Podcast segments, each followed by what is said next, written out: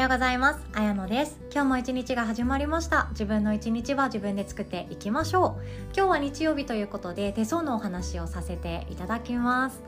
ですのでご興味ない方はこのままスルーしていただければと思います。で手相ってですねほんと便利なツールでまあ占いっちゃ占いになるんですけども脳のその自分が考えてる右脳左脳の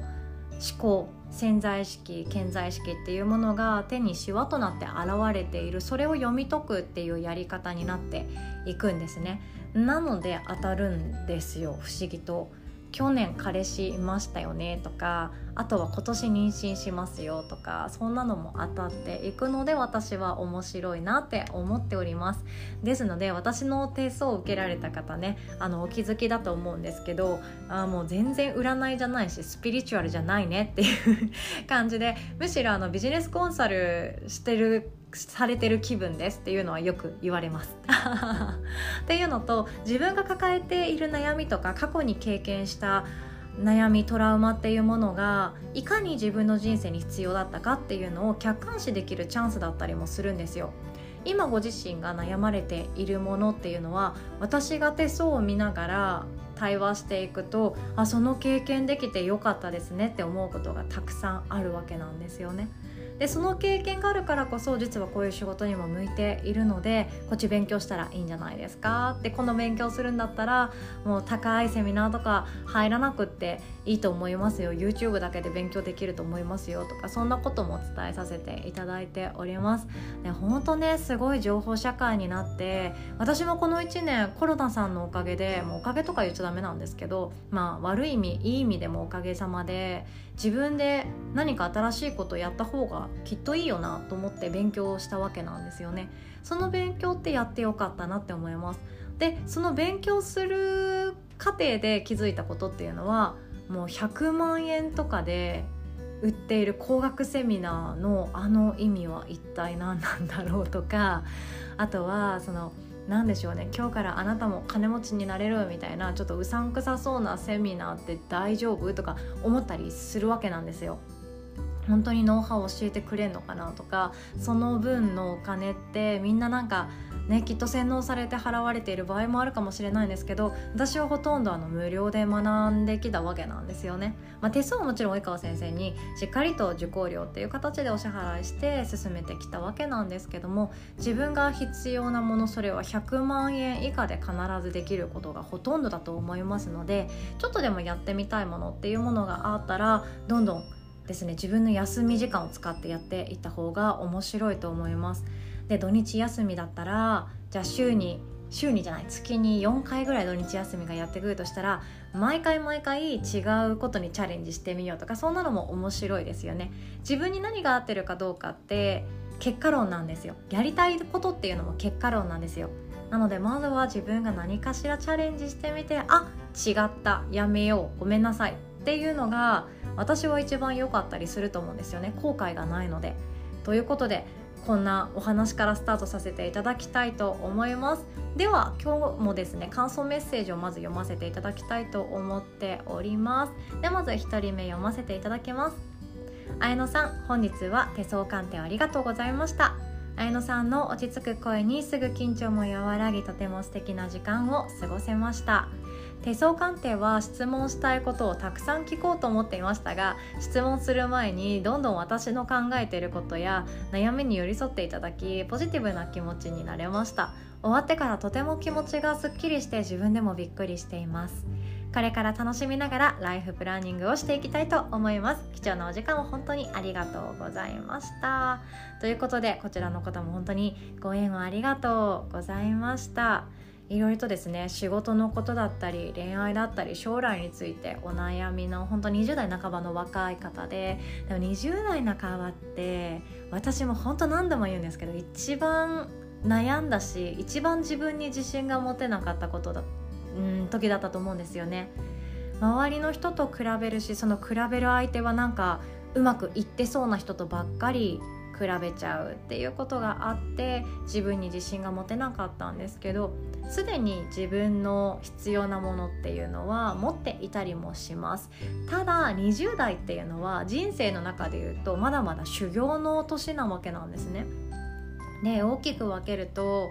その何でしたっけ四季を折りやめて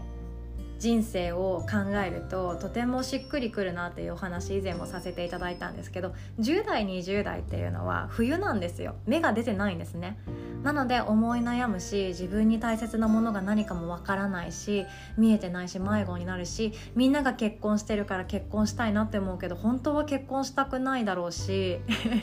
あの子供もみんな産んでくから産みたいんだろうけどいや実はもっと自分は面白いことやりたいワーホリとか行きたいとかそういう自分の感情と周りの人たちとの比べるっていうところがとてもデリケートな時代だと思うんですよね。で30代40代っていうのはやっと芽が出てきます。でここで仕事をずっとされていた方だったら芽が出てくるわけなんですよ。あやっと私地に足がついて思っていることっていうのがちゃんと行動とか結果につながっていくなとか自分っていう人間はこういう時に弱くなっちゃうからじゃあこういう人とペアを組もうとかそういうのが見えていく時代に入っていくわけなんですよね。でそこから50代60代っていうのが実りの秋です。もう自分の心も豊富だし読書する側だったけれども本書きたいなってなっていくのもこの頃だったりするわけなんですよねなので人生を長い目で見ると20代の悩みってもう当たり前で悩んで悩んで当たり前なわけなんですよ。冬なので芽が出てないので。何をやっても空回りするかもしれないしどういう方向に進んだとしても後悔が残るかもしれないし失敗だなって定義されてしまうことも多いかもしれないんですけどもそれは冬だからですって割り切るのも一つありですよ。だって30代からがやっと芽が出ていくわけなんですよね。自分の人生まだまだこれからですっていくつになっても言っている人はいずれチャンスが回ってきます。いろんなことまずはやってみてチャレンジをしてから決めていきましょう。ということでご縁ありがとうございました。で次の方はですね来月結婚が決まっているっていう素敵なお話とともにあとは今の自分ってどうなんだろうっていう自分にまだ OK が出せていないような方なんですね。私から見たらもう十分幸せじゃんって思っちゃったりするわけなんですけどまだなんだか自分の人生軌道に乗れていないなっていう不安を感じられるような方でした。では読ませていただきます。綾乃さんこんにちは。先日は手相鑑定そしてカウンセリングありがとうございました。何度も区切りながらですがいただいた動画を見ながら通勤しています。私の宝物です。ありがとうございます。いつも聞いている声の綾乃さんはイメージ以上にポップで綺麗で可愛くってハッピーパーソンで元気をいただきました。褒めちぎられましたね。嬉しいです。鑑定ではたくさんのアイデアをいただいてセミナーのようでした。私の繊細さんな部分も含めてこれからのことを話していただいてワクワクして時間があっという間でした。どんな4 5 6歳でいたいかと考えていた時あれから教えてもらったヨガスクールや RIT オンラインヨガレッスンをお試ししたりしております。音楽活動の時は苦手だし発信者と思ってやってきていなかったんですが自分に合ってるとは言ってもらえるとやってきたことは本質なんだと改めて思いました。苦手ですが新しいことを始めたらと考えています。周りから見たら飽き性と言われますが綾乃さんに言ってもらえたように今までのように直感で動きながらやってみたいこと気になっていたことにあれでもないこれでもないとトライしてみます。母親との関係親からの愛情たくさんもらって生きていることが頭では分かっていましたが年を取るにつれて自分が子供を持つことを考えて初めて気づきました。私の母親は看護師で現実的なので私とは正反対ですがいつからか私のなりたい女性像はバイタリティのある母親になっていました。私もそんな母親になれるように次回先を考えて今しかできないこと未来のために備えます。手相もヨガの日も参加したいと思っているのでまたよろしくお願いします。またお話聞いてください。毎日ポッドキャスト楽しみにしています。ということでこちらこそ本当に素敵なご縁をありがとうございましたこの方もねいつか一緒にお仕事をさせていただくんだろうなと私も想像しておりますでこの方はですね本当かっこよくって10代に音楽活動でデビューされていらっしゃって事務所と契約するとかねもう本当にすごい経験をされてきているなって思うんですよ。ということで音楽っていうお話もありました。で、えっと、そうなんです、えっと、手相鑑定そしてカウンセリングをしてくださった場合はですね Zoom を使ってしておりますので録画の VTR をプレゼントしておりますなので分かりづらかったところもう一回聞こうかなとかなんか綾野さんが言っていたあれなんだっけとかで見返せるかなと思っておりますので全ての方に録画 VTR をプレゼントをさせていただいております。でですねこの方もおっしゃってたんですけど、えっと、自分が子供を産むだろうなってなんとなくイメージできる場合と全然できない場合ってあると思うんですよね。で手相のその幸運の線開運線って呼ばれるもの横に出ている線っていうものがあったら、まあ、大体が恋愛する人との出会いその次が結婚。でその次が妊娠妊娠みたいな感じで線が出ていくわけなんですよ。なので横線がめっちゃ多いなと思ったらあ多分1人は産むだろうなって思っておいてほしいわけなんですよね。でそうなるともう逆算ですよ逆算。今自分ができることそして数年後に子供がいる状態だとできなくなることっていうのを自分の中で考え始めておいた方がいいと思ってます。でヨガのお仕事とかだったら自分の体を使うからもう少なくとも妊娠7ヶ月ぐらいまではプレイヤーとしてできるかもしれないんですけども臨月って多分スタジオまで行くっていう仕事だったら辛いと思うんですよね。で産後12ヶ月は絶対安静ですし今度赤ちゃんの面倒を見てくれる人が近くにいないと1時間のレッスンで往復するだけでもすごく不安になると思うんですよね。なのでじゃあそういう自分の体物理的に自由が確保されてない仕事をしなくていいように今の自分は何ができるんだろうとか自分の興味って何だっけ？っていうところを掘り下げて逆算して考えていくっていうのが後々後悔しないやり方かなって思っていたりするんですね。でそう私は経済学部なのでビジネス的なお仕事とかお話大好きなわけなんですよ。なのでそういうのもあの私は本当にスモールビジネス推しをしていてなのでそれに興味がある方については手相の中でお話しさせていただいております。でなんでスモールビジネスが好きなのってよく聞かれるんでこの機会にお話しさせていただきたいと思ってます。スモールビジネスってメリットがめちゃくちゃ大きくって自由が手に入るんですね。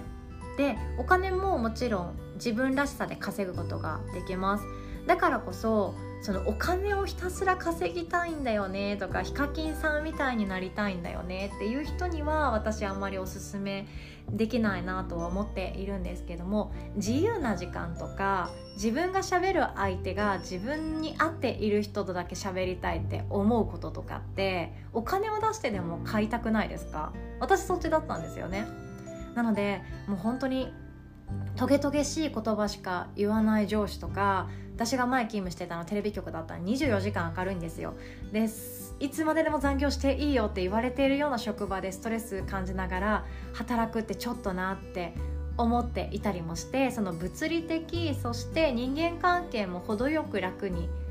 過ごせるためにはじゃあ私毎月10万円ぐらい払ってもいいよなとか思っちゃうわけなんですよねその環境を作るために。って思ったらスモールビジネスをするとそれがついてくるわけなんですよ。10万円で買いたかったあの物理的な自由と人間関係の自由っていうものが手に入っちゃうわけなんですよね。まあ、スモールビジネスの種類にもよると思うんですけどなので私の考え方はこうです。自分らしさっていうもので同じように悩んでいる人のサポートがしたかったり何かしらのヘルスケアっていうものができたら嬉しいな。で加えて10万円払ってでも欲しかった自由と人間関係の束縛がなくなったらラッキーだなって思ってるので十分満足できちゃうわけなんですよね。だからこそ幸福度ってすごく高いです。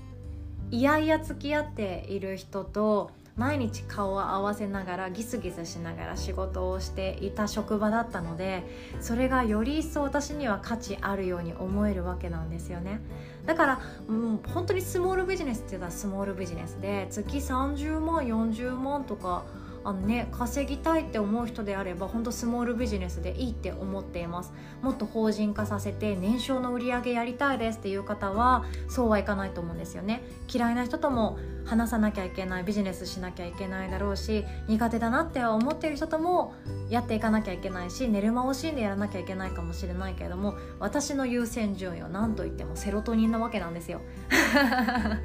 朝起きて朝日を浴びてチャリコイで子供を送って動いたなって思ってシャワー浴びてヨガレッスンしたり誰かとおしゃべりしたりしながら自分が思っていることを伝えられるようにどうやったらあの人のあの苦しみ手放せるかなって考えたり読書したりで夜になったらメラトニンが増えてきてそれとともに10時前後に寝るっていう生活が私にとってはお金を出してでも買いたかった生活なんですね。だからこそ自分に入ってくる収入がそんなに高くなくても十分嬉しいわけなんですよ。なのでセロトニン優位の生活をしていくっていうのがいかに大事なのかっていうのを私と関わってくださった方々には是非とも伝えていきたいと思っています。ドーパミンじゃないんですよ。ボーナス200万出たとかもう本当に同僚の中で一番トップで出世したとかもうそんなことじゃなくってそっちのドーパミン的な過激な幸せ幸福感っていうのは一瞬で来て一瞬で消えていくわけなんですよね。だからこそ継続させなきゃもっと頑張んなきゃもっと稼がなきゃっていうマインドになっちゃってどんどん自分の首を絞めてしまうことだってあります。だからこそセロトニン的な幸せを持って働くっていうのはめちゃくちゃ大事なんですよ。人として生きるっていう上でめちゃくちゃ大事です。自分の体心を大事にして自分が大切にしたいって思っている人たちとの関係を大切にして感謝をしたり感謝をされたりっていうような関係を作ったり。であとはしっかりと眠ることとかそういうこともマインドフルネスです。自律神経が一回壊れちゃって、まあ、例えば自律神経崩壊しました失調症になりましたうつ病になりましたってなったらそこから元の生活に戻すのってめちゃくちゃ大変なんですよ。人によったら通院とか服薬も必要になってきますよね。生々しい話で申し訳ないんですけど。でそこでお金がかかっちゃいますよね。自分の心を壊してしまって心が壊れたら今度体が壊れちゃいます。体が壊れて心が壊れる人もいます。どっちもいます。そしたら整体に行ったり病院に行ったりいろんなセミナーに行ったりまたそこから戻ってくる。立て直すまでにいろんなお金をつぎ込まなきゃいけないんですよ。自分の人生を立て直すためだけに費やさなきゃいけないお金って実は毎日毎日のセロトニン習慣とかで積み重ねていくだけで防げたりするわけなんですよね。だからこそこれから新しいビジネスやってみたいなとか幸福感を得られながら誰かを幸せにしたいなって思っている人とか副業で何かしらチャレンジしたい新しい自分に変わりたいって思う人はどうかちゃんと寝て どうかセロトニン優位のワークライフバランスを組んでいってほしいなって思っております。ということで今日はこんなお話でございました。まだまだですね手相のモニタープラン半額でご用意させていただいております。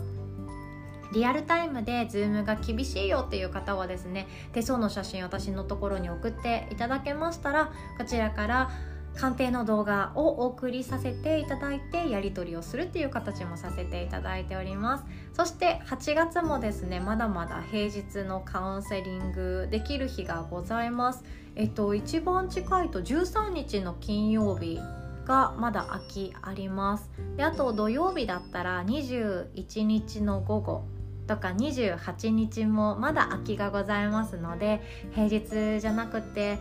土日しか無理なんだよねっていう方は是非ともお問い合わせいただけますと嬉しいです。では今日も最後までお聴きくださりありがとうございます。セロトニン優位な今日という一日作っていきましょう。おしまい。